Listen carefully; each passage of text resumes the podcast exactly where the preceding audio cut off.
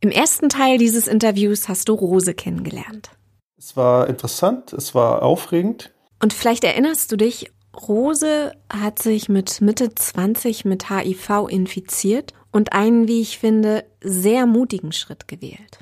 Sie sagt, ich bringe Menschen dazu, darüber zu lachen, dass ich HIV habe. Und ist seitdem auf den Bühnen Berlins als Stand-up-Comedian, in ihrer Freizeit natürlich, nebenberuflich, unterwegs. Ich weiß, was jeder denkt. Jeder denkt, ach die Arme und was ein dummes Flittchen. Und ich habe mich gefragt, warum? warum um alles in der Welt setzt sie sich dem dann aus? Weil, weil ich egoistisch bin, weil ich möchte mit dieser Krankheit gut leben. In dem Zusammenhang frage ich Sie natürlich auch, ihr erinnert euch vielleicht, in Episode 1 hat sie darum gebeten, ein Pseudonym hier im Podcast zu tragen.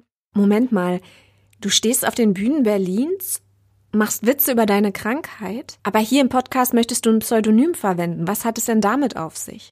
Und obwohl einige von euch schon gespiegelt haben, dass sie den ersten Teil super rund und in sich stimmig fanden. Sehr, sehr starke Episode. Also wirklich extrem sauber und clean und gut gemacht. Gibt es in Teil 2 noch einiges aufzuarbeiten? Zum Beispiel, wie hat sie sich angesteckt? Was ist mit Schuldzuweisungen, Vorwürfen gegen die Person, die sie infiziert hat? Was ist mit der eigenen Verantwortung? Was ist mit der eigenen Schuld? Der, der ohne Schuld ist, werfe den ersten Stein.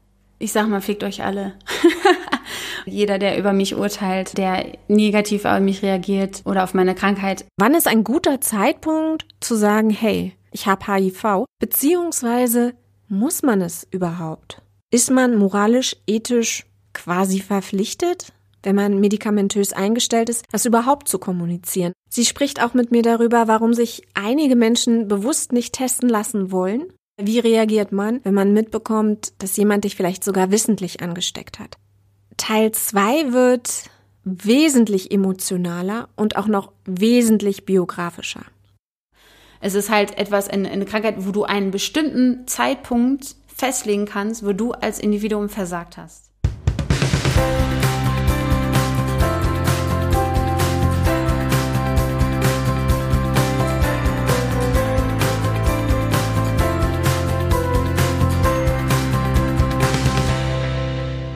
Ich strauchel hier ganz schön in dem Interview. Okay. Ich habe total, ähm, weißt du, ich habe über weibliche Ejakulation geredet, wo Leute gesagt haben, boah, wie kannst du darüber so entspannt reden?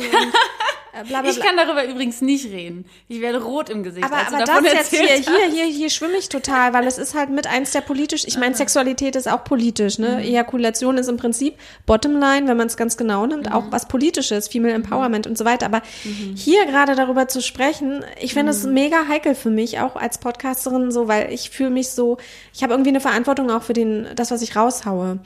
Und ähm, ich wollte deswegen auch unbedingt thematisieren, wenn ich mit dir mhm. spreche, dass ich ähm, auf der einen Seite unbedingt mit dir reden wollte, weil ich es geil fand, weil du lebst dein Leben, du genießt dein Leben, du hast eine Message, du hast Projekte, du bist gesund, obwohl du quasi positiv bist. Mhm. Äh, du gehst mit Vorteilen geil um, du machst dein Stand-up und deine Witze drüber, aber du kannst mhm. auch ernst darüber sprechen, du willst anderen helfen. Also du, du bist so das, ähm, äh, quasi das Poster, was man sich übers Bett hängen könnte, wenn man Idol bräuchte äh, in dem Bereich.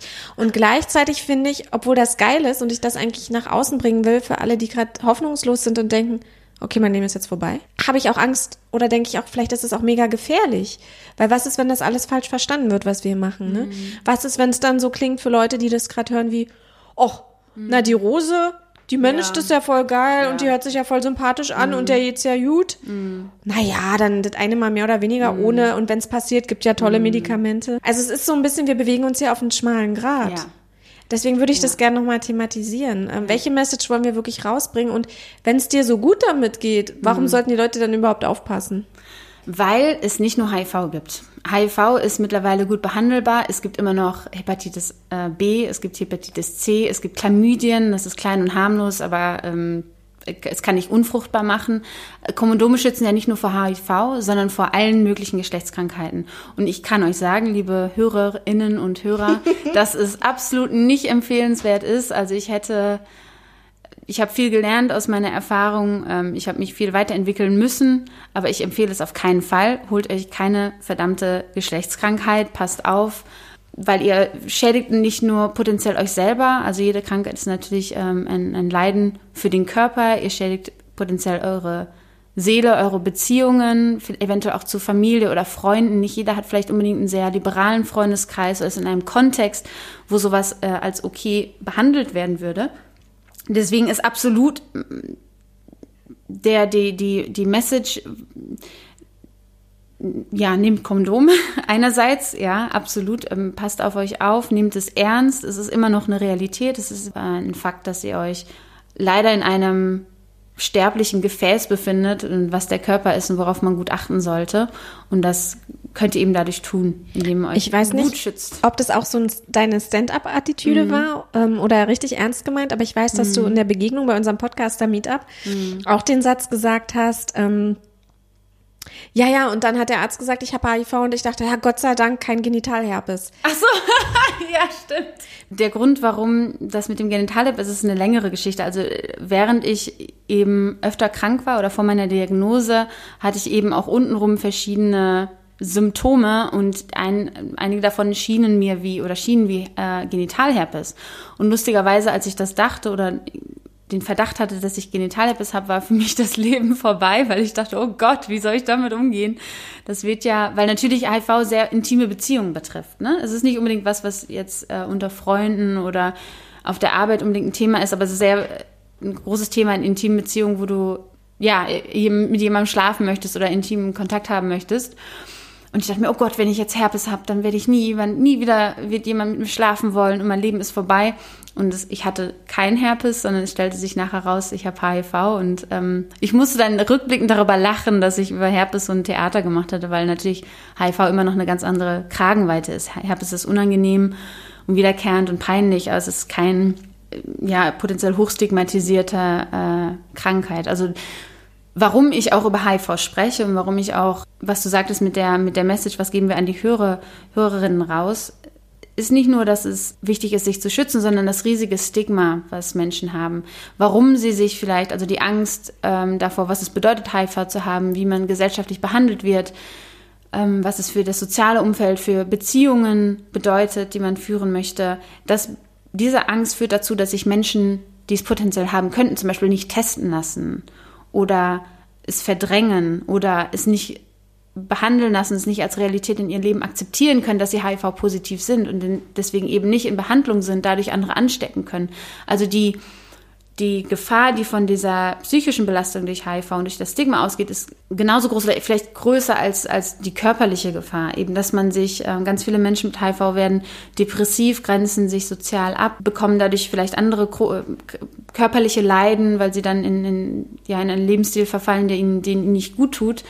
Und das ist so schädlich. Also, weil meine Hoffnung ist, wenn jemand sagt, okay, vielleicht, ich hatte vielleicht einen Risikokontakt, vielleicht sollte ich mich mal testen lassen, dass sie eben keine Angst davor haben, sondern sagen, okay, gut, das ist gruselig, aber ich gehe das jetzt an, ich lasse mich testen und wenn es positiv sein sollte, ich weiß, ich bin irgendwie, ich werde es überstehen. Also wenn die Trulla von nebenan aus dem Wedding das kann, dann kann ich das hoffentlich auch. Also das Mit ist, Troller meint sie sich selber. Ja. Kann ich ganz kurz nochmal, ich weiß, Ja. Mhm. wir reden eigentlich über HIV, aber Genitalherpes kann man. Sorry, aber, Ich gebe mich mit so einem kleinen Scheiß nicht ab, ich habe HIV, das ist weh. aber man kann äh, in den Phasen Ja. Mhm. zwischen dem, also wenn Genitalherpes ausbricht, natürlich kein Verkehr, aber in den Phasen dazwischen kann man Verkehr haben, ohne andere anzustecken. Weißt du Oh das? Gott, ich, ähm, keine Weißt du auch Ahnung. nicht. Null. Vielleicht sollte ich doch nochmal eine Folge Ich, du kannst dann zu meiner, Genitalherpes machen. komm, nein, du kommst dann einfach zu meiner Podcast-Folge zu Genitalherpes. Ja, Ich aber was soll ja- ich denn in der Folge? Ich habe ja dazu gar nichts zu sagen. Du inspirierst mich einfach. Ich sitze dann als einfach- Muse daneben. Ja. Aber wo wir schon hier alle äh, über gute Podcasts gesprochen haben, ähm, im Zusammenhang von mit CRISPR, ich glaube, zu Genitalherpes haben sie noch nichts gemacht, aber auch zu HIV und den äh, Varianten der Übertragbarkeit haben die Mädels von Sextapes Podcast ähm, eine coole Episode rausgehauen. Ein bisschen medizinischer nochmal aufgestellt. Wir sind ja heute sehr emotional, so ne, biografisch äh, am Start, du Mhm. und ich. Und die haben das, glaube ich, noch mal ein bisschen medizinisch hochwertiger aufbereitet Mhm. als wir heute. Ja, Leute, dann hört mal bei denen rein, aber kommt bitte zurück zu uns, zu mir. Hierher. Mhm. Ja, Sextapes Podcast auch mal auschecken. Gut, also wir wissen nichts über Genitalherpes, aber ich denke, die Mädels von Sextapes, die werden äh, Frag bestimmt mal. ähm, mehr wissen. Du hast gesagt Risikokontakt. Mhm. Ähm, eine Frage, die ich die jeder gerne stellen möchte, ja, sobald er davon hört. Genau. Ähm, ist natürlich die Frage, wie hast du dich überhaupt angesteckt? Aha. Ja, ähm, das kann ich, das kann ich zu 99 Prozent, also es war, ich denke definitiv über einen Sexualkontakt. Und entweder wusste derjenige es nicht, dass er selber positiv ist, ähm, oder er hat es wirklich aus seinem Leben oder mental komplett verdrängt und geht damit sehr, sehr, sehr verantwortungslos um. Also es war jemand, mit dem ich so eine ja, aufkeimende Beziehung, ist vielleicht zu viel, aber ja, einen längeren Kontakt hatte und ähm, letztendlich dann auch ungeschützten Verkehr. Wie gesagt, ich hatte die Spirale. Mädels, das ist ein Mädels oder wie auch immer, Person mit einem Uterus. Wenn ihr eine Spirale habt, alles wunderbar, ihr werdet nicht schwanger, ihr könnt euch immer noch was holen. Und du kannst ähm, das ziemlich sicher auf ihn pinpointen, ja, dass das der. Ja, es ist, genau, es ist eben so die, von der zeitlichen Abfolge und was eben bei HIV woran man es merken kann, ist eben diese Erstreaktion des Körpers. Also wenn der Virus zuerst in deinem Körper eindringt, dann, dann geht's ab. Weil dann, Was passiert dann? Dann passiert eben dieses mit dem Fieber, mit dieser Erkrankung. Also es ist so grippeähnliche Symptome. Aber wie lange nach? Äh, das passiert wohl so sechs bis acht Wochen. Also relativ kurz nach der Erstinfektion oder Eindringen des Virus in deinem Körper versucht dein Körper den halt abzuschütteln und fährt dann alle Geschütze auf und bekommt Fieber und fährt komplett runter. Aber es ist hoffnungslos, oder? Oder gibt es die Möglichkeit, Nein. dass in der Phase der Körper damit echt klarkommt und man sich Nein. nicht infiziert? Nein. Nein, das, dafür ist HIV leider zu gut. Okay. Äh, du wirst dich definitiv äh, infizieren. Wenn man einen Risikokontakt hatte und sich denkt, okay, entweder weiß ich, dass die Person HIV-positiv ist oder ich habe den starken Verdacht oder sie gehört vielleicht zu einer Risikogruppe und ich hatte den Kontakt und ich möchte jetzt etwas tun, dann kann man zu einem HIV-Schwerpunktarzt gehen und ähm, eine Post-Exposure Therapy bekommen, also eine, ja, eine, eine Tabletten oder Medikamente verordnet bekommen, die den ähm, Virus innerhalb von wenigen Stunden noch töten können. Also da besteht noch die Chance. Innerhalb von 24 Stunden oder wie? Äh, ähm, es gibt ja auch die Pille meine, danach, die genau. hat ja auch so diese.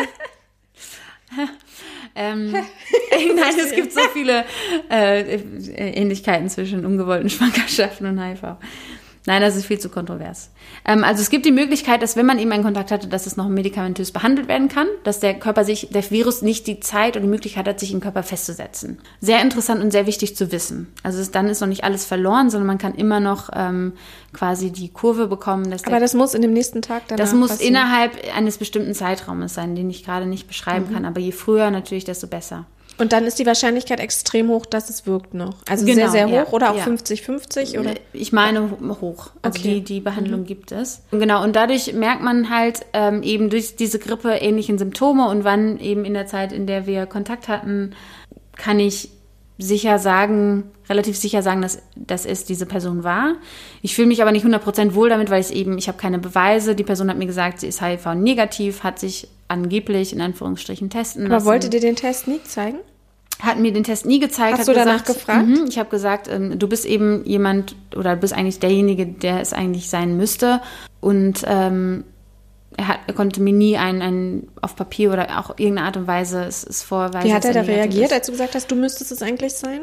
Ähm, ja, sehr ausweichend und nein und das bin ich nicht. Und ähm, also er streitet es komplett ab. Wie gesagt, es gibt ja auch äh, andere Übertragungswege. Ich weiß nicht, eine, eine, ein Unfall. Ich war eben ähm, in Afrika eine Zeit lang. Also vielleicht kann da hatte auch Kontakt mit HIV-Positive. Also vielleicht gab es noch irgendeine andere Art und Weise. Ähm, hm, ja, also ich tue mich, ich möchte, ich tue mich ein bisschen schwer. Aber damit, deine Intuition ja. sagt dir, dass er was. Ähm, er müsste, er müsste es eigentlich sein, also rechnerisch gesehen und es gab vorher nicht viele Möglichkeiten. Ja, leider. Aber weißt du, mhm. du sagst, ähm, wenn er es verdrängt hat ähm, oder wenn er es selber gar nicht weiß, er müsste mhm. ja dann auch Symptome haben eigentlich, oder? Was er eben sagt, oder was ich mal rausgehört habe, dass er eine Zeit lang hatte, wo es, ähm, wo es ihm sehr schlecht ging. Also er ist sehr sportlich, er spielt viel Fußball. Er sagte, oh, das war irgendwie eine Zeit lang, wo es mir gar nicht gut ging. Ähm, und das kann zum Beispiel, weil er auch eigentlich jung und gesund ist, könnte so eine Zeit gewesen sein, wo er selber sich angesteckt hat. Und wo es ihm dann eben, wo er diese Erstreaktion hatte. Aber und du meinst, er hat sich nie testen lassen und weiß es selber nicht? Und weicht dem aus oder glaubst du, er weiß mm. es eigentlich und ähm, mm. Kannst du nicht sagen? Also ich wünsche mir, hm, ich weiß gar nicht, was besser wäre. Also entweder er hat so viel Angst, sich testen zu lassen, dass er es einfach verdrängt und sagt, nein, nein, das kann nicht sein. Was natürlich schlimmer wäre, wenn er es wirklich wüsste und wissentlich eben ungeschützten Verkehr hat. Weil selbst wenn er es hätte, das ist ja das Thema, dass wenn er positiv wäre und er ist in Behandlung und er hätte es mir nicht gesagt. Und er ist, das heißt, er ist nicht ansteckend, aber er entscheidet für sich, ich möchte es nicht meinem Sexualpartner sagen, dass ich HIV-positiv äh, bin. Ja, also er muss ja wirklich es dann wissen, nicht in einer vernünftigen Behandlung sein, weil sonst wäre er nicht ansteckend und äh, ja, hat dann Kontakt oder schläft mit Personen, die er dann potenziell anstecken kann. Und das Hört für dich die moralische mhm. Verantwortung da auf, wo man nicht mehr ansteckend ist? Ist die Verantwortung für dich bis dahin, wo ich ansteckend bin? Und danach kann ich entscheiden, ob ich ungeschützten Verkehr habe und es der Person mhm. sage? Eigentlich, also praktisch gesehen, ja. Wenn du nicht mehr ansteckend bist, dann bist du ja, dann bist du keine Gefahr für den anderen. Das heißt, du musst dem anderen auch nicht unbedingt Angst machen und das als persönliches, privates Thema. Sagen wir, du hättest Diabetes, du sollst sagen, Baby, ich habe Diabetes. Ja, Diabetes, ja, ist Aha, aber wenn es, wenn es ja. eben, aber wenn es wirklich nicht ansteckend ist, ja, praktisch, so wie Diabetes, das wird nie, das interessiert dich ja nicht unbedingt als Sexualpartner, ob du jetzt Diabetes hast, dann müsstest du es eigentlich keinem sagen. Ich denke mir aber, was, wie würde ich mir wünschen, dass es mir, also wie würde wenn ich negativ wäre, wie würde ich es gerne wissen? Und für mich, ähm, wenn ich mich jetzt in die, in die Schuhe des anderen versetze, ich würde es gerne wissen und dann selber eine Entscheidung treffen. Also wenn mir jemand, ähm, was ich jetzt auch gemacht habe mit Sexualpartner, ich habe mich hingesetzt und gesagt, hallo, schönen guten Tag, ich bin HIV-positiv ähm, und habe dann ein Gespräch darüber geführt und habe dann die Person die Informationen gegeben, die ich geben kann, ähm, natürlich bin ich vielleicht zum gewissen Grad parteiisch, habe auch gesagt, bitte, hier sind medizinische Informationen, hier sind Websites, hier sind. Mit deinen Sexualpartnern, mhm. mit deinen Dates, dann gibst du ihnen so ein Manual? Mit Na, also wirklich ein physisches Manual habe ich noch nicht überreicht, aber ich sage eben, hey, wir können zusammen, es gibt Beratungsstellen, die aufklären, es gibt Internetseiten, also mach dir selber dein Bild ähm, als erwachsene, verantwortungsvolle Person und entscheide dann, ob das für dich okay ist. Aber Rose, an welcher Stelle äh, sage mhm. ich das dann? Also ich meine, wir haben ja auch über, über Tinder-Dates gesprochen und so. Du mhm. bist ja jetzt auch in keiner festen Beziehung, Partnerschaft, wie auch mhm. immer. Mhm. Ähm, sagst du das dann vorher? Was übrigens, glaube ich, nichts mit dem Virus zu tun hat. Also ich glaube, das ist Nee, aber was ich meine ist, mhm. wenn man in einer Partnerschaft ist, hat man es irgendwann einmal erzählt und dann, ja, so, mhm. aber so bei Ongoing ständig neue Dates, neue Männer, mhm. ähm, schicke ich es dann als so wie Newsletter-Vorwarnung, bevor wir uns treffen und du deine und meine Zeit verschwendest, überleg dir. Oder mache ich es beim dritten Date? Jetzt sagst du bestimmt nach ja. Gefühl, wie es sich ergibt, aber ich glaube, ja. ähm, Wann ist denn, ich meine, ah. wenn man schon auf der Bettkante sitzt oder in einer, ah. weiß Dann ich, ist zu spät, das habe ich gelernt. aber wie, wie, wie handelst du das? Wann ist meistens ja. ein guter Moment? Ja. Gibst du ihnen die Chance, dich erstmal als Mensch kennenzulernen und ja. wenn sie dich mögen, dann rückst du mit der Sprache raus? Also wie ich, wie gesagt, ich bin ja noch relativ neu in diesem... In der Szene. In der Szene. ähm, das heißt, ich kann nur mit begrenzten Erfahrungen sprechen, aber ich glaube, ähm, natürlich ist die, die Freiheit, also dadurch, dass ich für mich vorerst oder bis jetzt sage, ich möchte gerne, dass die andere Person darüber weiß und eine informierte Entscheidung trifft, mit mir zu schlafen. Ähm, natürlich soll man ja sowieso immer Kondom benutzen, ja. Von daher ist die Chance einfach mal sehr gering. Und wann sagst du es dann? Wie handelst du das? Also wie ich, ich habe es einmal sehr, sehr schlecht gehandelt. Ähm, das ist auch sehr, sehr schlecht ausgegangen, weil ich zu dem Zeitpunkt, ähm, ja, ich sag mal, unerwartet jemanden getroffen habe. Es war relativ frisch nach der Diagnose, den ich dann mochte und mit dem ich mir ähm, ja eine Beziehung auf irgendeine Art gewünscht hätte, war aber selber noch nicht so klar da drin und habe es dann sehr schlecht kommuniziert. Das ist dann nicht gut ausgegangen. Was heißt nicht gut ausgegangen? Ähm, nein, hat einfach den Kontakt nicht weitergeführt. Also hat gesagt, er hat selber gesagt, dass, dass die Erkrankung oder der Virus war nicht das Thema, war nicht der wirkliche Grund. Es gab vielleicht andere Gründe, warum er denn dann die Beziehung äh, oder den Kontakt nicht weiterführen wollte. Hätte natürlich, war, war vielleicht auch einfach nur die, hatte vielleicht auch nicht den Mut, es zu sagen. Also, Aber damit andere Menschen mm. aus deinen Fehlern lernen können. Was heißt denn eine nicht gute Art, das zu kommunizieren? Sehr gut. Also was, ähm, ich sag's mal andersrum. Eine gute Art zu kommunizieren ist es, in einem nüchternen Zustand, einem helllichten Tage, sich hinzusetzen, ähm, sich wirklich den Mut, es gibt ja nicht nur es gibt ja viele Dinge, die vielleicht sehr privat oder intim sind, die eine intime Beziehung beeinflussen können sich einfach äh, anzuschauen, erstmal die Person kennenzulernen. Es ist auch schwierig, manchmal das beiseite zu stellen. Also am Anfang, wenn ich geflirtet habe, habe ich halt geflirtet und habe gedacht, du hast HIV, du hast HIV, was flirtest du hier rum?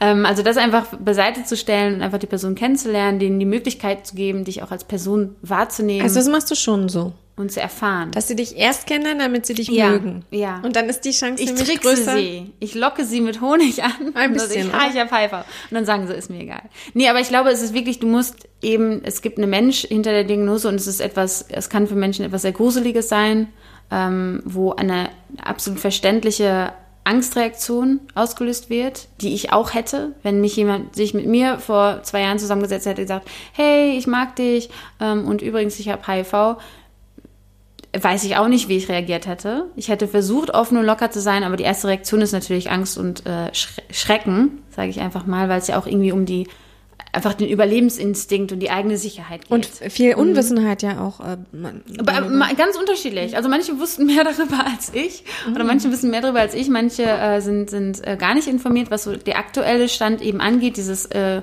U equals U, also un, un, äh, nicht nachweisbar bedeutet nicht übertragbar. Ähm, also ich habe dann auch nach meinem Stand-up Gespräche geführt, wo die der Gegenüber oder die Gegenüber ähm, viel mehr wusste als, als ich, wo ich sagte, okay, wow. weißt du, woher die das wussten? Also Mm, Es war, war dann meistens, weil sie selber jemanden kannten. Ja, ja, ja, die sagten dann zu mir, hey, ja, ja, ein Freund von mir, der ist auch HIV-positiv und so weiter. Und ähm, haben dann natürlich einen anderen Hintergrund und Respekt vor denen, weil ich war sehr, sehr planlos, ähm, als ich erst die Diagnose hatte. Und ich würde aber gerne, also wenn ich es empfehlen kann, einfach in, in einem ruhigen Setting, Person einfach mal erstmal kennenlernen, schauen, wie es läuft und dann es vielleicht an gegebener Stelle zu sagen. Und das Äh, Ja, Mhm. finde ich super sinnvoll. Ich muss, äh, finde ich super sinnvoll. Ich Mhm. mh, reite jetzt trotzdem mal auf dem Thema ein bisschen rum, weil gerade wenn man jetzt, weil du vorhin gesagt hast, wir sind in Berlin und bla bla bla, äh, Tinder-Dates und so weiter, nicht mit jeder Person hat man ja irgendwie ein halbes Jahr Kontakt und baut sich voll was auf oder. Oh, das meine ich nicht. Ich meine einfach nur ein, zwei, dreimal treffen. Also, dass man ein Bild hat von der Person, dass du mehr als deine Diagnose bist. Also, ich hatte einen, der hatte, habe ich dann mit meinen allen meinen Mut zusammengenommen, habe mich hingesetzt, habe gesagt, ähm, hör mal, also gibt jetzt keine schöne Art, das zu sagen, aber ich habe HIV. Und der hat dann gesagt, ach wirklich? Und ich so, ja. Er so, ach nee, glaube ich nicht. Ich so, doch, doch. Hier sind meine Medikamente. Und er so, ah, okay. Hm. Und dann habe ich halt erklärt, äh, Lebenserwartung ist dieselbe. Man kann Kinder haben, die, also gesunde Kinder haben, die, die nicht äh, positiv sind. Äh, man kann ungeschützten Sex haben. Also eigentlich alles, was, was ein normales Leben eigentlich ausmacht. Und dann hat er sich das angehört und dann gesagt, okay, finde ich ja cool, dass du so ehrlich bist. Lass uns in den Park gehen. Und dann war es das. Und Okay. da habe ich gesagt, okay, cool. Ähm, ermüdet dich das manchmal nicht, dass jedes Mal. Ja. Du musst es ja sehr oft erklären. Das immer mm, sehr oft, also wie gesagt, ich hatte seitdem nicht sehr, nicht viele Partner. Ähm, überhaupt nicht. Und ich glaube auch nicht, dass ich das so in, in denselben lockeren Stil, sage ich mal, weiterführen kann oder möchte überhaupt. Warum? Wie ich es vorher. Weil es eben anstrengend ist, weil eben auch zum gewissen Grad, ich will mich selber schützen. Ja, weil ich nicht weiß, sagen wir mal, ich treffe jemand und er sagt, okay, kein Problem, ich kann damit, ist in Ordnung, HIV. Wo, was weiß ich, was er hat.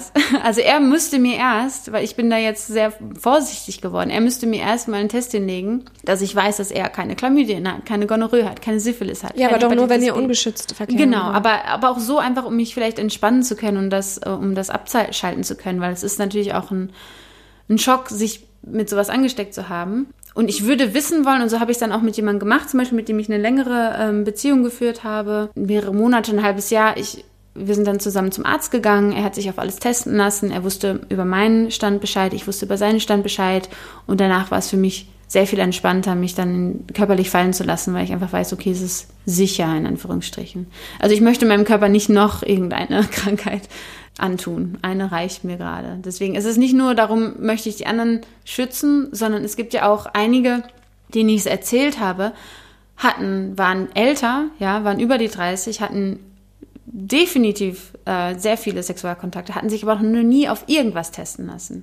Und wenn solche, und waren aber eigentlich ganz wunderbare, verantwortungsvolle Menschen, wo ich mir denke, es gibt Leute, die rumlaufen, die sagen, ach nö, hast schon nichts oder ist nicht oder kann nicht sein. Und also es ist nicht Na nur. gut, aber selbst mit denen anderen, besteht ja für dich keine Gefahr, wenn ihr verhütet, zum Beispiel mit Kondom, ne?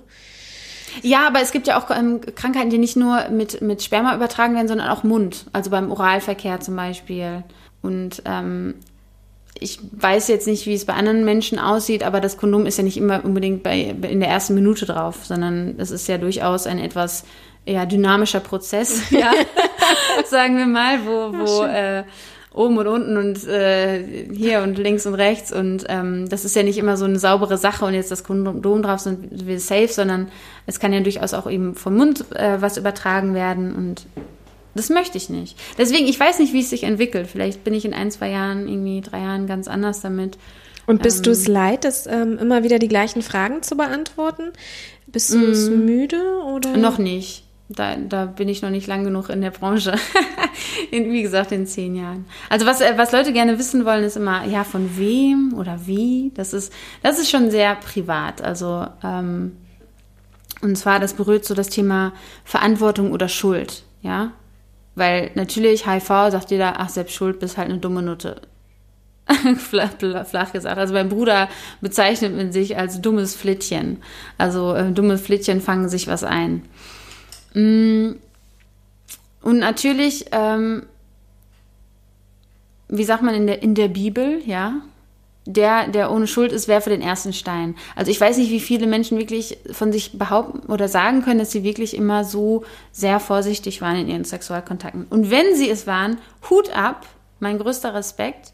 Aber ich glaube, die Realität sieht anders aus. Also in, in, in was, was die Statistiken sagen und was, was ganz viele, ähm, was medizinisch einfach so ist, ist, es gibt einfach sehr viele Geschlechtskrankheiten, die Umlauf haben.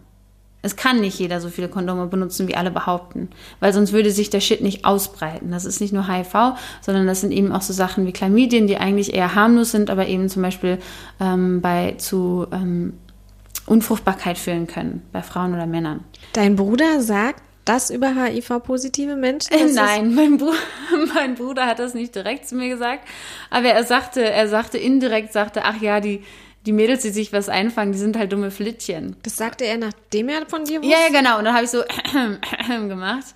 Und er so, ja, nein, ich meine natürlich nicht dich. Aber natürlich, äh, jeden, der du es erzählst, auf irgendeinem Level denkt er sich, oh Gott, die Arme, ja, weil man ist ja menschlich. Dann sagt man, oh Scheiße, ich hoffe, das berührt mich nicht. Und dann denkst du wahrscheinlich auf dem Level, mein Gott, muss die dämlich sein oder der, dass er sich sowas einfängt.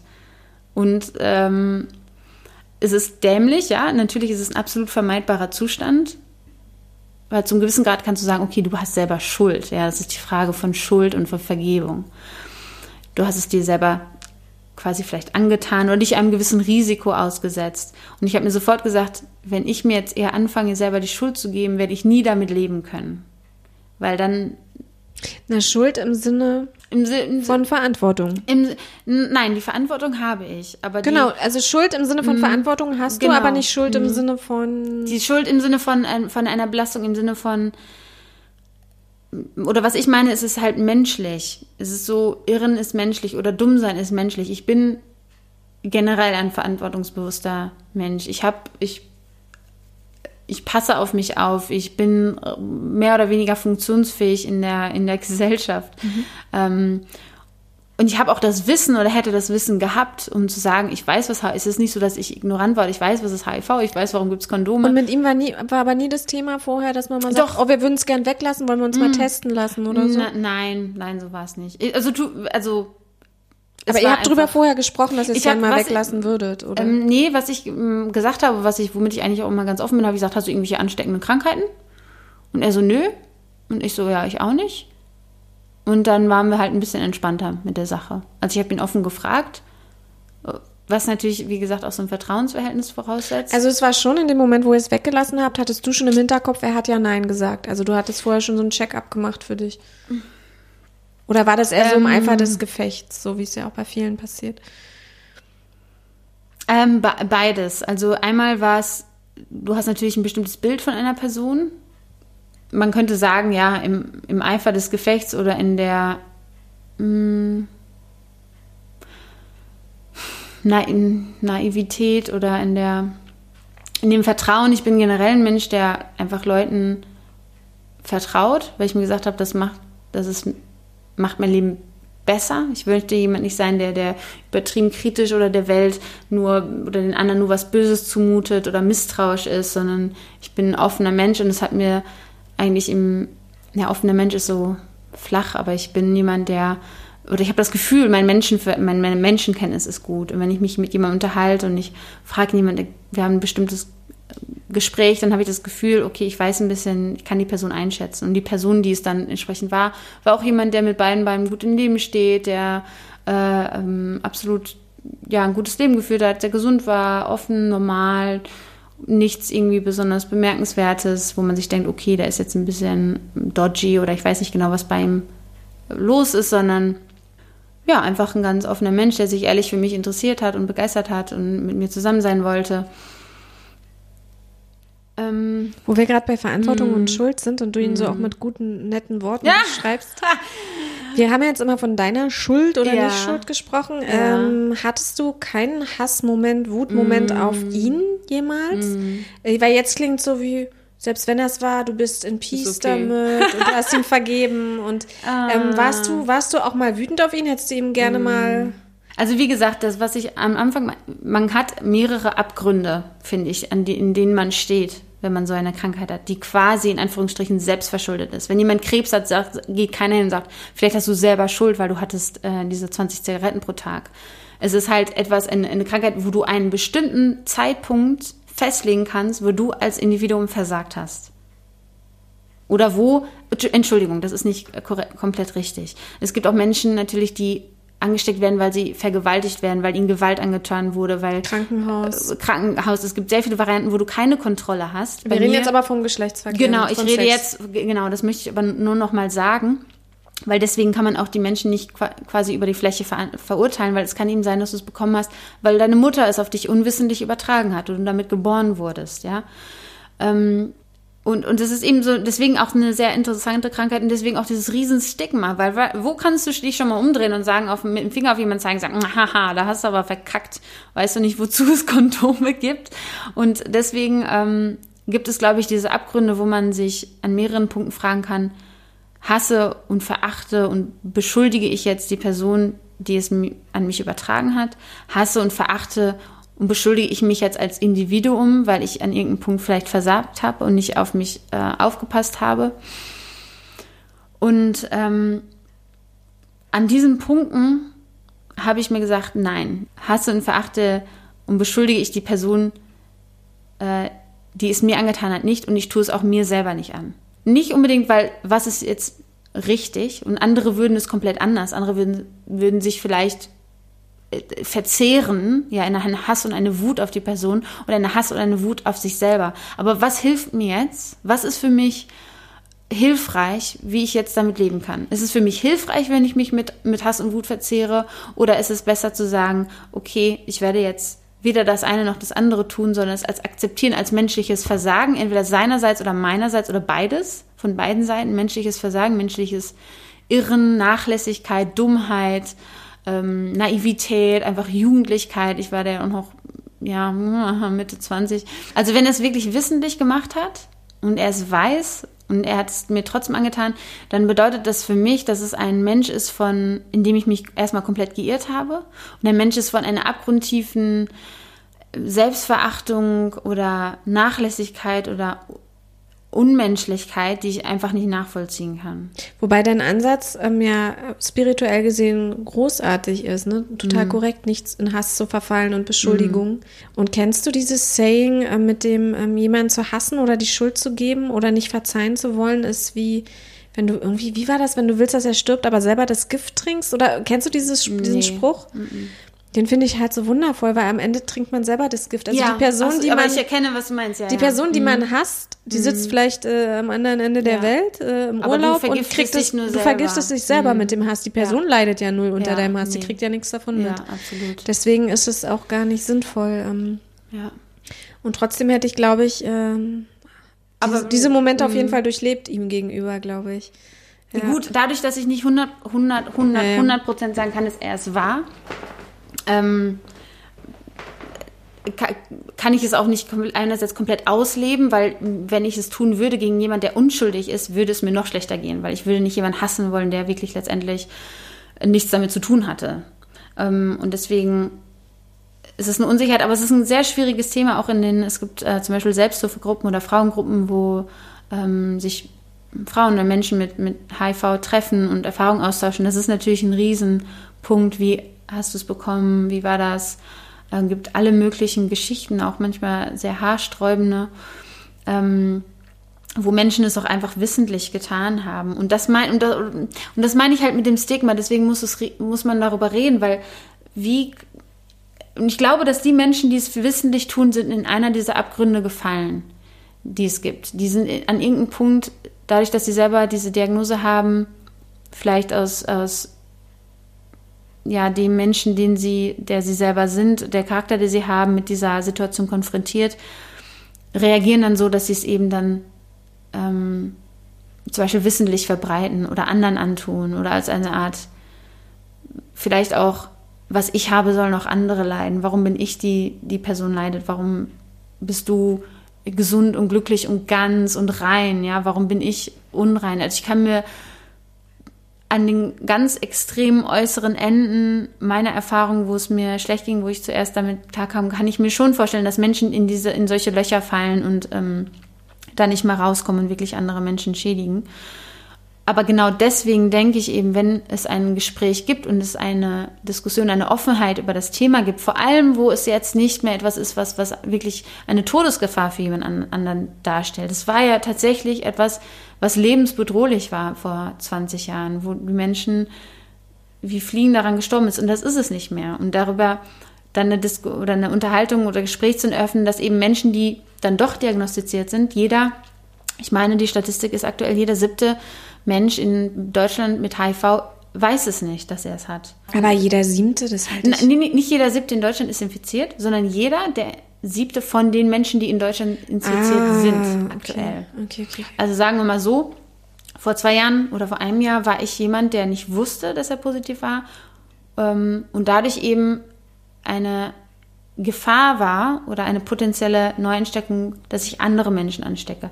Sobald du dir sagst, okay, ich lasse mich darauf testen, ich lasse mich behandeln, bist du dann damit ähm, registriert, du bist mit unter ärztlicher Behandlung. Du wirst sogar registriert. Ja, also du, es ist eine oh Krankheit, Gott. die, ja, es ist eine Krankheit, die ähm, meldepflichtig ist beim Robert Koch Institut. Das heißt, Deutschland beobachtet eben, wie viele Neuinfektionen gibt es. Es gibt auch in Deutschland immer mehr Neuinfektionen unter Hetero-Menschen. Also ähm, ich sag mal, traditionell ist es ja eben etwas, was in, in ähm, ja, eine Krankheit, die ihren Ursprung in Afrika hat, ähm, da natürlich sehr verbreitet ist. Ähm, und frag mich nicht wie, ähm, dann in der schwulen Szene gelandet ist, weil einfach die Übertragungsrisiko sehr viel höher ist ähm, über die, die Praktiken okay. beim Verkehr. Und ähm, was auch immer die Gründe sind, ähm, es ist wohl ein bisschen auch ein steigender Trend. Und deswegen, wenn wir jetzt solche Diskussionen haben und Leute sagen, ach, weißt du was, mein letzter HIV-Test ist schon eine Weile her, ich bewege mal meinen Arsch zum Doktor. Und mir geht es nicht nur um HIV, mir geht es um alle Sexualkrankheiten. Ja, wobei HIV ja auch drei Monate, ne? Genau, ja. ja, ja. Hm. Okay, ich habe, ähm, ich möchte noch mal ganz kurz zu dem Stand-up zurückkommen. Wie hat dein Publikum reagiert? Haben die mitgeschnitten, dass du wirklich infiziert bist und trotzdem darüber also, Witze machst? Oder haben die mhm. gedacht, mhm. das ist wirklich eine Show, eine Performance, mhm. ein Fake-Kunstcharakter? War das klar? Und wie waren die Reaktionen? ja, also bei der, bei der ersten Aufführung, die mir persönlich auch am besten gefallen hat, wusste eben schon einige ähm, im Publikum wussten schon, da wird ein Mädel sein, die ist HIV-positiv und wird darüber quatschen. Das heißt, die waren, als ich dann relativ äh, unverblümt gesagt habe, ach ja, und ähm, ich bin HIV-positiv, wenn man es live sehen möchte, muss man natürlich zu einem Auftritt kommen. Ähm, waren dann schon welche, die direkt, ich sag nicht gelacht haben, aber die dann sofort wussten, wo, wo die Nummer langläuft. Und dann war es auch sehr viel schneller darin, dass sie in das Material eingestiegen sind. Ich habe dann so ein bisschen beschrieben, wie war eben diese Diagnose, was war eine Reaktion, ein bisschen mein ich sag mal, Werdegang. Der, der beschreibende Teil genau, war schon ja, Comedy? klar. Ich habe mir einfach den komplett lustig gemacht über den, die Begegnung mit dem Arzt. Aber war das klar, dass das dir wirklich passiert ist? Es hätte ja auch wirklich ein genau. Kunstcharakter sein ja, können. Absolut. Ja, absolut. Nein, ich habe, ich hab, ähm, was ich gemacht habe, ich habe gesagt, ah, ich bin HIV-positiv, dann war es erstmal still. Dann habe ich gesagt, ähm, es ist jetzt leider kein Witz, ähm, wäre ganz schön, aber ist jetzt die Realität. Um, ähm, und dann war so ein bisschen, mh, okay, mh. Und ich glaube, manchmal sind die Leute eben einerseits sehr ja, empathisch, sind vielleicht etwas schockiert oder etwas erschrocken und denken sich, oh Gott, und ähm, einfach überrascht und wissen nicht genau, wie sie damit umgehen wollen. Und manche fangen sich dann schneller und steigen dann ein, okay, ich verstehe jetzt, was sie macht. Also sie spricht jetzt über Erfahrungen, sie ähm, ich höre jetzt einfach zu. Ich vermittle ja auch ein bisschen Informationen darüber, was, sind, was ist der Stand der Wissenschaft, wie geht es einem damit. Aber alles auf lustige Art und Weise. Ah, ja. Musst du mal Wie, wie geht es dir denn damit, wenn 60 Leute dich anstarren Ja. und du erzählst, ich bin HIV-positiv? in gewisser Weise anstrengend, weil Stand-up einfach sehr fordernd ist. Ich habe, wie gesagt, zum ersten Mal gemacht. Ich weiß auch nicht, also ein paar Leute haben gelacht, also wird es hoffentlich so schlimm nicht gewesen sein. Ähm, aber es ist sehr adrenalingeladen ja sowieso als Hobby. Ja, du stellst dich hin und sagst, ich bringe jetzt mal Leute zu lachen und ich bringe jetzt Leute zu lachen darüber, dass ich HIV habe, ist vielleicht eine, noch eine andere Nummer. Ähm, habe ich vielleicht mir ein bisschen zu viel vorgenommen. Ähm, aber mir geht's eigentlich gut damit. Ich meine, sonst War da nie Scham? Also wenn ich Ach so, mir jetzt Scham. vorstelle, ich stehe auf der Bühne und ich, es muss ja nicht Nein. HIV sein, es muss irgendwas sein, was ich persönlich Nein, weil du, genau dafür ist Comedy da. Und erstens, ich schäme mich nicht dafür, weil es hilft mir nichts. Ich kann mich jetzt hinterm Busch verstecken und sagen, natürlich, es ist ein privates Thema, aber was hilft es mir, wenn ich mich dafür schäme? Versteh mich nicht falsch, ich sage Mhm. nicht, Menschen, die sich infiziert haben, sollten sich schämen. Das meine ich überhaupt nicht. Ich spreche jetzt Ja, nur von mir ja. als ich.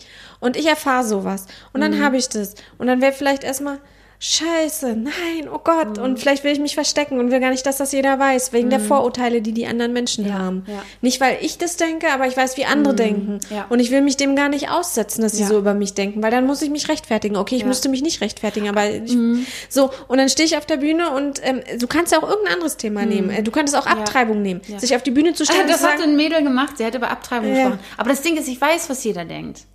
Jeder denkt, ach, die Arme und was ein dummes Flittchen. Also, und, aber wieso setzt du dich dem dann bewusst aus, stellst dich hin sozusagen und Weil, weil ich egoistisch bin, weil ich möchte mit dieser Krankheit gut leben. Wie kann ich mit dieser Krankheit gut leben? Indem ich die gesellschaftliche Akzeptanz verändere.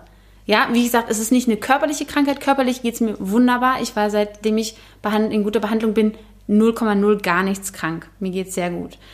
Und es wird hoffentlich, Klopf auf Holz, auch so bleiben. Aber die eingebildete, es ist noch nicht mal eine reale Diskriminierung. Ich habe Gott sei Dank noch keine Diskriminierung wirklich erfahren aufgrund dieser Erkrankung. Es hat mich noch keiner verurteilt, beleidigt. Also man braucht nur bei YouTube einmal irgendwie ein HIV-Video, die Beleidigungen, die Menschen sollen umgebracht werden, sie sollen an eine Wand gestellt werden, erschossen werden. Das gibt es, das ist real. Ich habe es noch nicht erfahren. So, wir hatten eine Pause. Äh, Rosa hat sich in der Zwischenzeit schon ausgefertigt gemacht, weil es ist ein Samstagabend. Es ist jetzt 23.30 Uhr. Wir sind way over the time. Äh, wir wollten den Podcast eigentlich schon gegen 14 Uhr am See aufnehmen. Deswegen müssen Dann- wir uns herzlich entschuldigen Dann war es 21 Uhr. bei meiner Nachbarin Ja, fürs zu spät zum Feiern kommen. genau.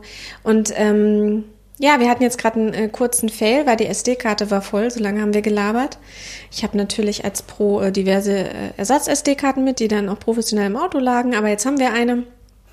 Und ähm, sind jetzt so ein bisschen kurz aus dem Tritt. Dafür sitzt eine ganz neue Rose vor mir.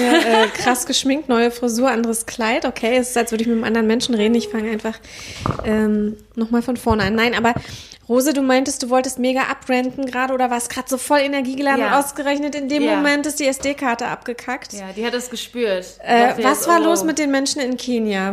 Nein, ich glaube, die Frage, die du gestellt hast, war, warum, warum setzt du dich dem aus, dass du dich vor einem Raum von 50 Leuten stellst, im sehr liberalen Neukölln, das muss man dazu sagen. Ich habe mich jetzt noch keiner vor keiner Gruppe AfDler äh, gestellt, die mich vielleicht erschießen möchten. Ähm, und warum tust du das an, dass du es den Menschen erzählst?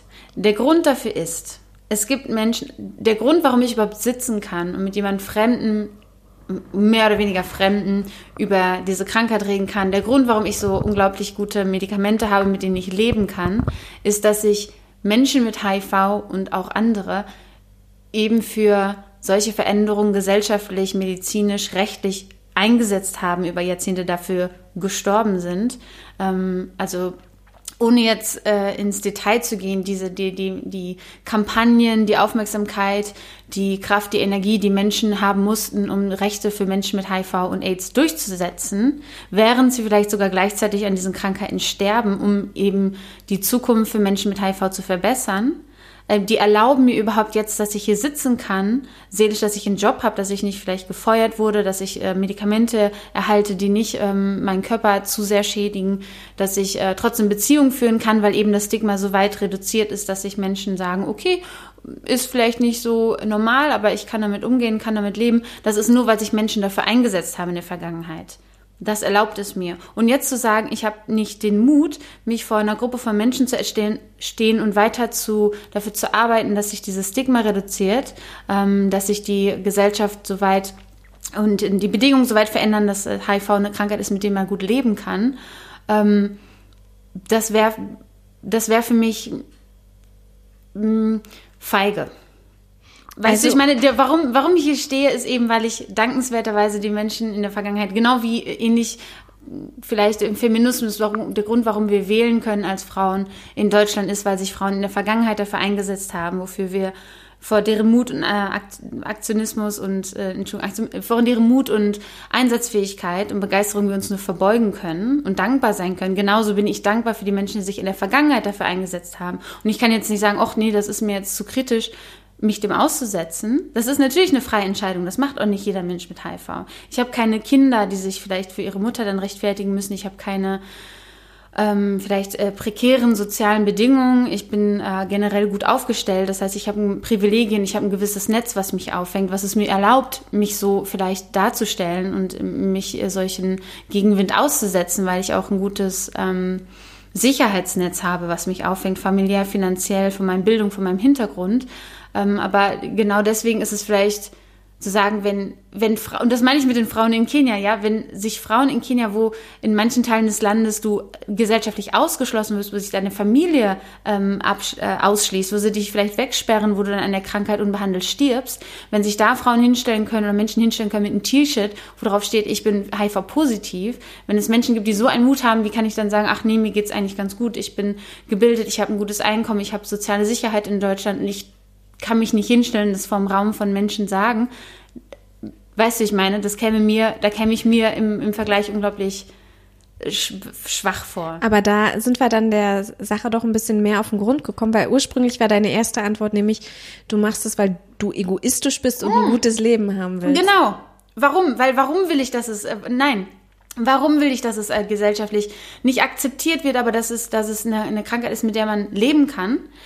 Damit ich ein gutes Leben führen kann. Weil äh, damit meine Kinder, vielleicht damit es so weit ähm, bewusst wird und, und aus, ich sag mal, ausgerottet wird, dass meine Enkelkinder sagen, oh, wisst ihr was, meine Oma hatte, war damals HIV-positiv und alle sagen, wow, wow, so als wäre das was Besonderes, wie meine Oma war auf der Titanic und die Krankheit ist weg. Ja, die kann verschwinden, die kann sich verpissen. Die, wir wissen genau, wie sie funktioniert, wir wissen, wie sie übertragen wird, ähm, wir wissen, was wir dagegen tun können und jetzt geht es nur darum, das umzusetzen. Und da will ich hin. Ich will das hin, dass, es, dass ich mich nicht dafür schämen muss. Ähm, ich will dahin, dass Menschen damit gut leben können. Und ich will dahin, dass es äh, letztendlich als Krankheit ausgerottet wird, dass es niemand. Es gibt so viele andere Gründe, warum Menschen leiden. Es gibt so viele andere Gründe, warum Menschen sterben. Und ich finde, HIV sollte nicht einer sollte nicht einer davon sein. Und trotzdem, obwohl du dich ja hinstellst vor einen Raum voller Menschen, du zeigst Gesicht im, im mhm. wörtlichen Sinne, also du mhm. zeigst dein Gesicht mhm. und du sprichst darüber. Ähm, möchtest du ja zum Beispiel heute hier auch unerkannt bleiben vom Namen her? Ich glaube ich glaub, ich glaub nicht, dass ich unerkannt bleibe, weil man Stimmen trotzdem erkennen kann. Also auch aus eigener Erfahrung weiß ich, dass man äh, eine Stimme auch im Radio oder sonst wie gut erhört. Ich sag mal, es ist, mir ist ähm, gleichzeitig bewusst, dass es eben Gegenwind gibt. Es gibt bestimmte Teile in meinem sozialen Umfeld, bestimmte Menschen, die es nicht wissen, wo ich auch nicht unbedingt es wichtig finde, dass sie es wissen oder wo ich mich damit nicht unbedingt auseinandersetzen möchte. Ähm, und deswegen ist es auch, es gibt auch eben radikalere Seiten dieser Gesellschaft, ja, wo ähm, man kann zum Beispiel mal ähm, ja, wie gesagt, die AfD, was die für Meinung für, zu, zu Menschen mit HIV hat oder eben extremere. Aber dem setzt du dich ja auch aus, wenn du auf Bühnen gehst und Stand-up dazu machst. Ne? Ja, aber es ist nochmal das anderes. Die Menschen, die mich im Moment sehen, die haben dann keine, keinen, nicht unbedingt meinen Namen, sie haben nicht ein Foto unbedingt von mir. Es gibt keine Aufnahmen außer Aufnahmen, die ich habe. Es ist halt so ein Prozess zu gucken, okay, wie weit, ähm, wie gesagt, es ist ein Prozess, ja. Ich, ich, ähm, es gibt Menschen in, in, äh, in, der, in der Szene von Menschen, die HIV haben, die sind sehr offen damit. Es gibt welche, die sind äh, aktiv, ja, setzen sich für die Rechte ein, aber machen das quasi hinter den Kulissen. Es gibt verschiedene Möglichkeiten. Ich sage mal, es muss nicht jeder, jeder unbedingt meine Adresse haben, weil es gibt eben die Menschen, die äh, einfach ähm, hart aggressiv dann, dann sein würden. Und das würde ich gerne ein bisschen vermeiden. Also bis jetzt habe ich es noch nicht gehabt. Auch im Stand-up waren die Gespräche danach sehr positiv. Es gab vielleicht Menschen, die waren verunsichert oder verwirrt oder ein bisschen, ja, abgeturnt, sage ich mal, aber das war's. Beziehungsweise die, die es vielleicht nicht gut fanden, werden nicht das Gespräch gesucht haben. Ne? Das kann ja auch eine Möglichkeit ja, sein. aber das finde ich, aber da, genau. Aber zumindest waren sie nicht aggressiv. Aber das finde ich ganz cool. Zumindest mussten sie sich jemand anhören, äh, der, der HIV-positiv ist und der, der fünf, sieben das Minuten ist auch lang. die Frage, ne? Darf man Ja. über sowas Witze machen eigentlich? Wie gesagt, also ich kann nur über meine Erfahrung Witze machen und ich versuche auch, und alles, was ich jetzt sage, ist absolut nur meine Erfahrung, meine Perspektive, die auch nicht äh, die Mehrheit, auf keinen Fall. Ich bin, ich bin eher das Gegenteil, ich bin eher eine Minderheit, auch unter den HIV-positiven Menschen, was meinen äh, Hintergrund äh, äh, betrifft. Ähm, und deswegen kann ich nur dafür sprechen, was ich empfinde und was meine Position oder mein ähm, meine Position ist eher so der, der, die, die, das nette Mädchen von nebenan, was HIV-positiv ist. Und damit will ich eigentlich sagen, jeden, den du, und mir ist es lustigerweise sogar passiert, dass ich über meine Arbeit eben äh, eine Frau kennengelernt habe, die in meinem Alter total nett und lustig und hätte es niemals vermutet und habe sie jetzt aber auf einem positiven Treffen wiedergesehen und haben uns beide angeguckt und haben gesagt, wir kennen uns doch. Das und klingt so ein bisschen wie ein Treffen der anonymen Alkoholiker. Genau, genau. Und man sieht sich und man denkt so, ich weiß genau dein Geheimnis. Und äh, deswegen, du weißt nie, wer es ist.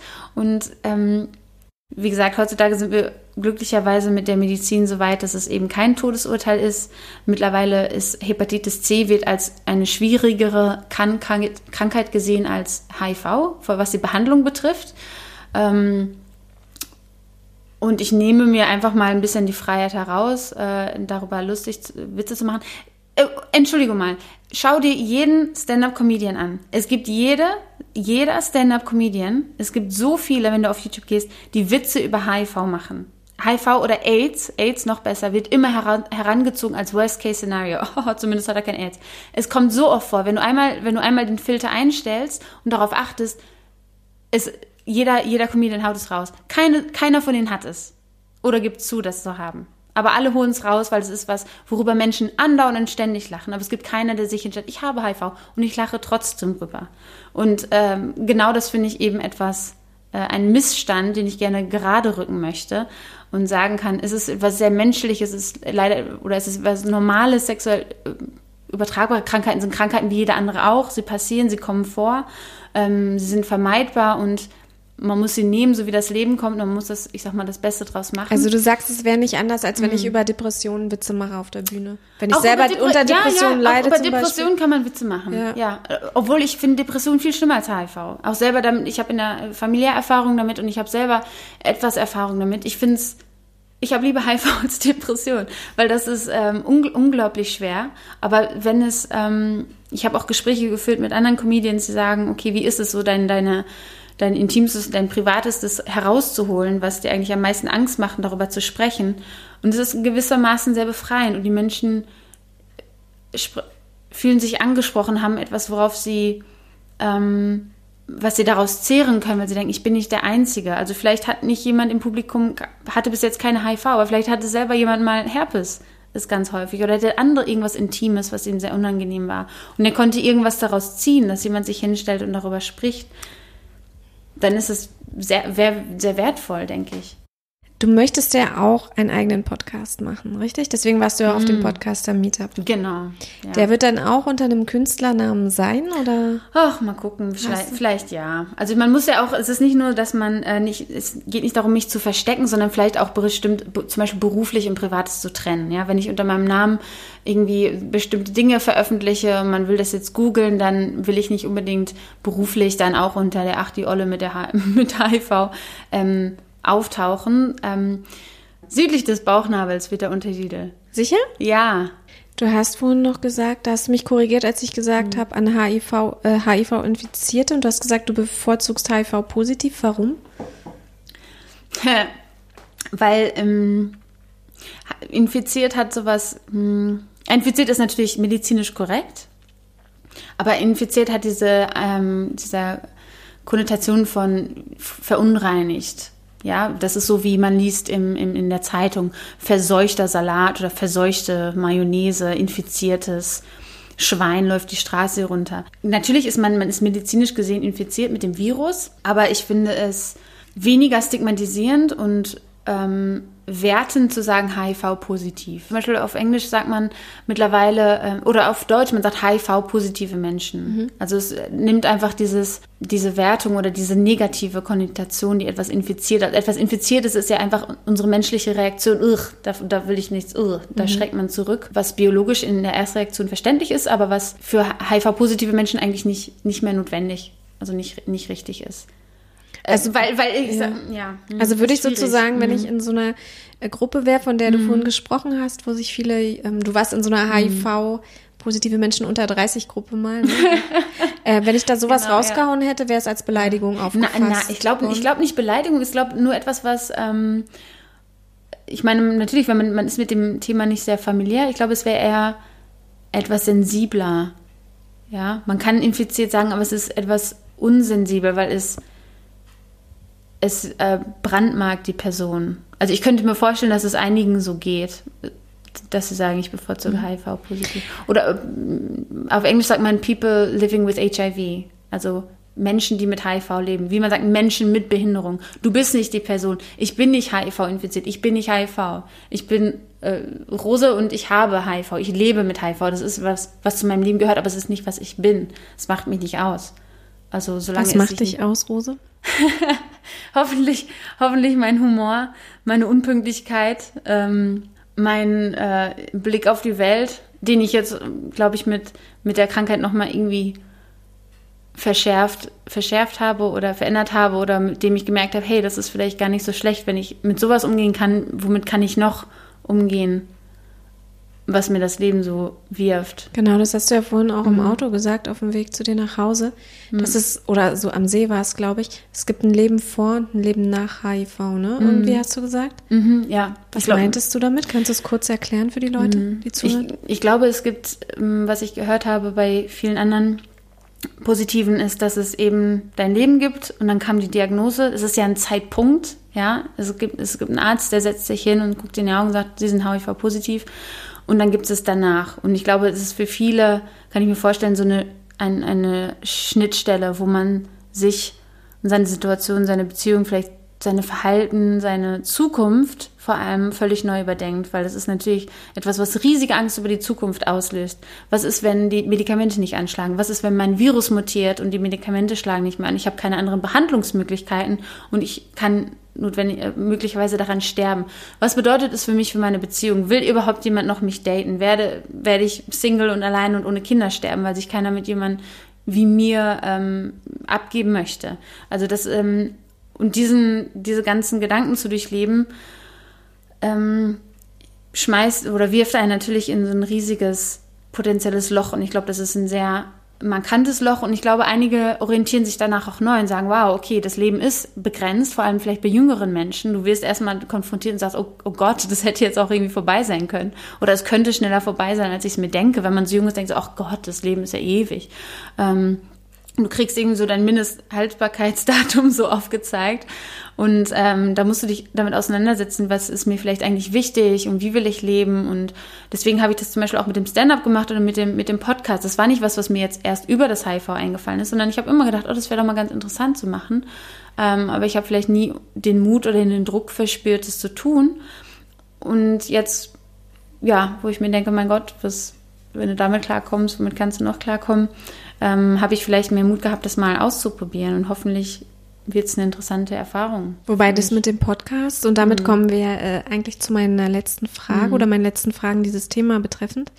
Ähm, da kamst du ja, das hattest du ja nicht schon immer im Sinn, sondern das kam ja, als du im Krankenbett lagst, diese vier Wochen. Ach ne? so, genau, das, also dass ich Podcast überhaupt kennengelernt habe. Ja, das, das stimmt, ja. Die, die ähm, habe ich zum ersten Mal wirklich regelmäßig Podcast gehört, als ich so krank war und habe dann gemerkt, was es für ein tolles Medium eigentlich ist. Nicht nur visuell, sondern einfach über Imagination und Vorstellungen und irgendwie dann näher zu dem zu der Geschichte was zu erfahren. Ja. Und was können wir denn von dir jetzt in Zukunft erwarten? Also, ähm, warum warst du beim Podcaster-Meetup und Ja. wie willst du dieses Medium für dich nutzen? Was können wir Ja. von dir erwarten, Rose? Was wird da kommen in der Zukunft? Was ist dein Projekt? Ich hoffe zwei Dinge. Und zwar einerseits möchte ich für andere Menschen, die mit HIV leben, besonders junge, sag mal unter 30 grob, ähm, ein Gespräch eröffnen äh, darüber, wie lebt es sich damit, was kann man daraus lernen, Tipps und Tricks für Menschen mit HIV.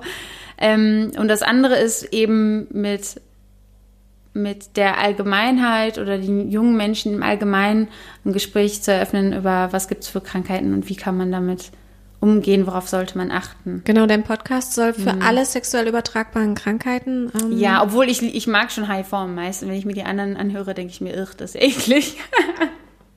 das will ich nie haben. Nein, äh, natürlich, ja. Ja. Also du hast, wie hast du es vorgestellt beim Podcaster Meetup? Kannst du Also sagen? es gibt es gibt so viele es gibt so viel wir sind so Fitness und äh, Gesundheitsobsessed wir haben alle diesen schicken äh, Smoothie den wir uns reinziehen wir haben dieses tolle Workout und wir haben schicke Instagram Fotos und es ist alles Körper Körper Körper aber niemand spricht unbedingt um die Region südlich des Bauchnabels was ist in den Genitalien warum auch es ist etwas Privates ähm, aber das einfach noch mal die Hose runterzuziehen und ans Tageslicht zu befördern sagen hey das gehört auch zu deinem Körper ist auch Gesundheit ähm, und nur weil es vielleicht etwas ähm, schambehaftet ist oder etwas unangenehm und einfach sehr privat, heißt es nicht, dass du es vernachlässigen kannst oder solltest und darüber einfach auch ähm, also einfach dazugehört, zu, zur Gesundheit darauf zu achten und sich dessen bewusst zu sein, sich auszukennen, ähm, wissen, wie man vorsichtig ist, aber auch wissen, wie man damit umgeht, wenn es jemand hat, weil das haben viele, haben Krankheiten, das wäre mir wichtig. Willst du dann Mhm. Interviews machen mit Menschen oder wirst du im Podcast von deinen Erfahrungen berichten? Was werden das für Episoden? Was erwartet uns da? Mhm. Also ich, ich würde gerne Menschen mit, ähm, mit verschiedenen Geschlechtskrankheiten interviewen. Ich weiß nicht, ob es jeder machen würde. Ich kann es mir ehrlich gesagt schwer vorstellen. Vielleicht finde ich so ein paar verrückte Nudeln, ähm, wie, wie ich. Leben mit Herpes, Leben mit Gonorrhoe. Aber mal gucken, ich werde mir einfach zusammensuchen, vielleicht auch anonym, wenn sich die Leute nicht äh, äußern möchten, dass ich einfach Erfahrungen sammle und ähm, dass die Leute wissen, was sind Symptome, was sind Übertragungswege, ähm, was kann ich tun, wenn ich die Krankheit habe, was sind es wichtige vielleicht Beratungsstellen oder Kontaktstellen, ähm, dass man gutes, vielleicht was ist der aktuelle Stand der Wissenschaft, also ähm, vielleicht, wenn man damals in der Schule was drüber gelernt hat, es hat sich viel entwickelt, was ist jetzt gut zu wissen, was sind ähm, und vielleicht Menschen, die damit leben, was haben sie daraus gelernt, was haben sie mitgenommen, was hat sich für sie verändert? Das finde ich eine sehr interessante Frage. Ähm, andere Menschen mit HIV zu fragen, hey, wie, wie war das für dich? Was hat das mit deinem Leben gemacht? Ähm, was hat es abschließend, was hat es für dich verändert? es hat mich, glaube ich, aus dem Loch gerissen, lustigerweise. Man würde denken, okay, jetzt bist du erstmal äh, am Ende. drin, Aber ja. ich war, ähm, vielleicht kennen einige so das Gefühl dieser Quarter-Life-Crisis, dass man eben so ein bisschen schwimmt. Wir haben heutzutage so viele Möglichkeiten, wenn man einen bestimmten Hintergrund, Bildung hat. Du kannst überall hinreisen, du kannst alles machen und man ist überwältigt. Und die Diagnose war so ein bisschen so ein Wachrüttler, einfach aus so einer Taubheit vielleicht irgendwie oder einer Orientierungslosigkeit rauszukommen und das Leben nochmal wertzuschätzen. Ich glaube, warum wir auch viel Depressionen leiden unter jungen Menschen, ist, weil wir, gut, warum ist eine, eine andere Frage, aber es ist so ein bisschen dieses überwältigt sein einfach und ähm, vielleicht keinen Kontakt oder Verbindung zu haben. Und die Diagnose hat mir gezeigt, was es eigentlich für wunderbare Menschen gibt, die unterstützend da sind und was, was ein Geschenk in, gewisse in gewisser Weise das Leben auch ist, dass man sagen kann, hey, das hätte jetzt auch ganz viel schlimmer ausgehen können. Ich hätte jetzt vielleicht nicht so schnell noch diagnostiziert werden können. Und wie schön es ist, wenn man lebendig ist, weil ich weiß, wie es ist, sich eineinhalb Jahre lang wie, eine, wie ein Zombie durch das Leben zu schleppen, nicht zu können, nicht die Treppe hoch zu können, keine Energie zu haben, zu Freunde zu sehen, zu feiern zu gehen, sich so als wie, wie eine Hü leere Hülle zu fühlen. Ich habe mich wie eine tote Hülle innerlich gefühlt, weil mir einfach die Lebenskraft fehlt. Und als ich gemerkt habe, dass durch die Medikamente wieder kam, ähm, habe ich gedacht, wow, das ist unglaublich, das muss man eigentlich nutzen und wertschätzen. Und deswegen versuche ich das viel, viel mehr auch für mich zu lernen, zu arbeiten, Neues auszuprobieren, vielleicht kreativer zu sein. Wer weiß, vielleicht geht das. Du bist jetzt auf den Sprung, du wirst jetzt zu deiner Freundin gehen oder kommt sie her? Nein, wir müssen gehen, wir müssen, Wir müssen feiern. gehen, wir müssen gehen, ihr müsst feiern. Und du hast dir eigentlich ein Lied gewünscht, das ich ähm, als Jingle nehme für die beiden Episoden. Ja. Ähm, das kann ich nicht, weil äh, GEMA und so. Aber du kannst gerne sagen, welches Lied du dir gewünscht hättest, dann können es die Leute sich downloaden oder irgendwo anders anhören. Welches Lied wäre das gewesen? Das Lied ist äh, Energy von Runtown. Und ähm, Warum dieses Lied? Welche Textzeile oder welche? welche Textzeile? Es gibt irgendeine Textzeile, die ist so ein bisschen, ich sag mal, fickt euch alle. Und das ist die, das ist die Attitüde, ähm, die ich zum gewissen Grad habe, weil ich mir denke, jeder, der über mich urteilt oder der, der, der negativ auf mich reagiert oder auf meine Krankheit, ist dein, es sagt mehr über dich aus als über mich. Du bist mehr ein Arschloch, als ich es bin. Und daher fick dich.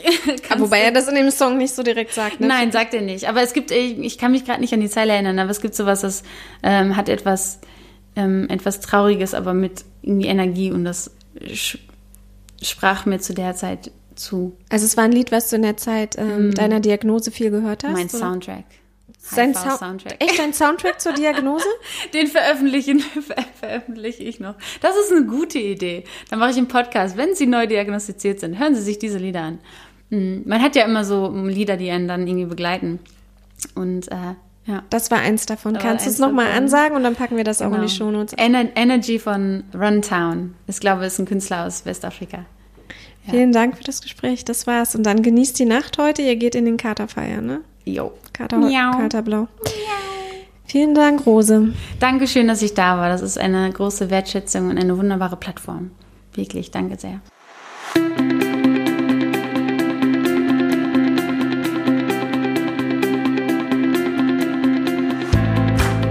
Und wenn du wissen möchtest, wie es weitergeht, unterstütze diesen Podcast mit deinem Beitrag unter www.dasguteleben-podcast.de Schrägstrich PayPal.